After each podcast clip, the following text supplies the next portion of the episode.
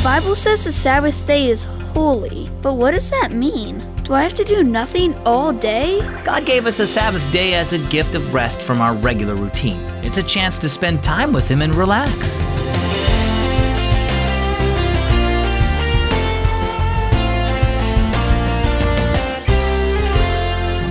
Happy Sunday and welcome to Keys for Kids. As always, I'm Zach. Thanks for listening. My dad told a story one time about mowing the lawn on a Sunday when he was younger. After just a minute, a neighbor stopped him and said, We don't mow the lawn on Sundays around here. That neighbor treated Sunday as the Sabbath day and that nothing like work should be done.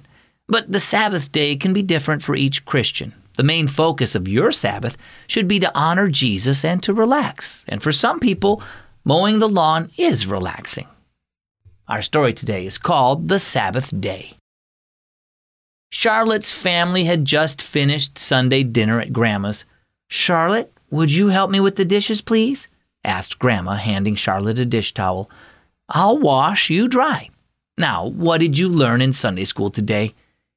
We've been learning about the Ten Commandments, and today was about keeping the Sabbath day holy.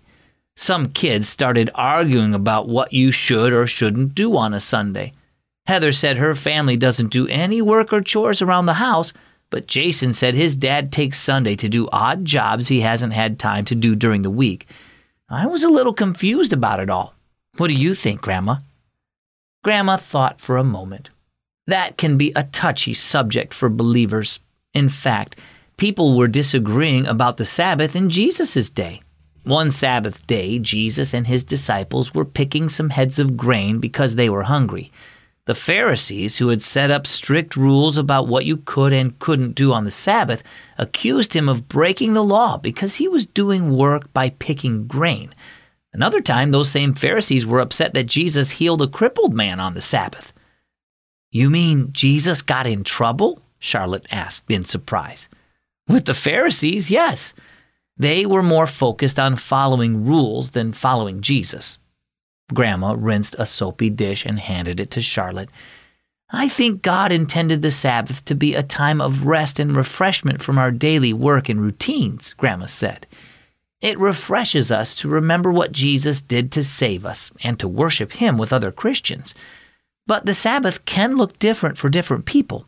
Our family likes to spend time doing things together. Some people enjoy hobbies on Sunday, while others just like to take a nap. Like Grandpa, Charlotte laughed. A couple days ago, Dad helped our neighbor fix his flat tire. Do you think that was okay? That sounds like Jesus. The Bible tells us Jesus healed people on the Sabbath. He was more concerned about loving others than following the list of rules made by the religious leaders of the day. I think your dad showed Jesus' love to your neighbor, and that was his way of keeping the Sabbath holy. So, how about you? Does your family take a break from the normal routine of work and school on Sundays? Keeping the Sabbath day holy means taking time to honor Jesus by going to church, relaxing with your family, and even helping others. We can rest because we don't have to do anything to earn God's favor. Jesus earned it for us. God made the Sabbath day for our benefit, and each family has a different way of keeping it special. Our key verse is found in the Gospel of Mark, chapter 2, verse 27. Then Jesus said to them, The Sabbath was made for man, not man for the Sabbath.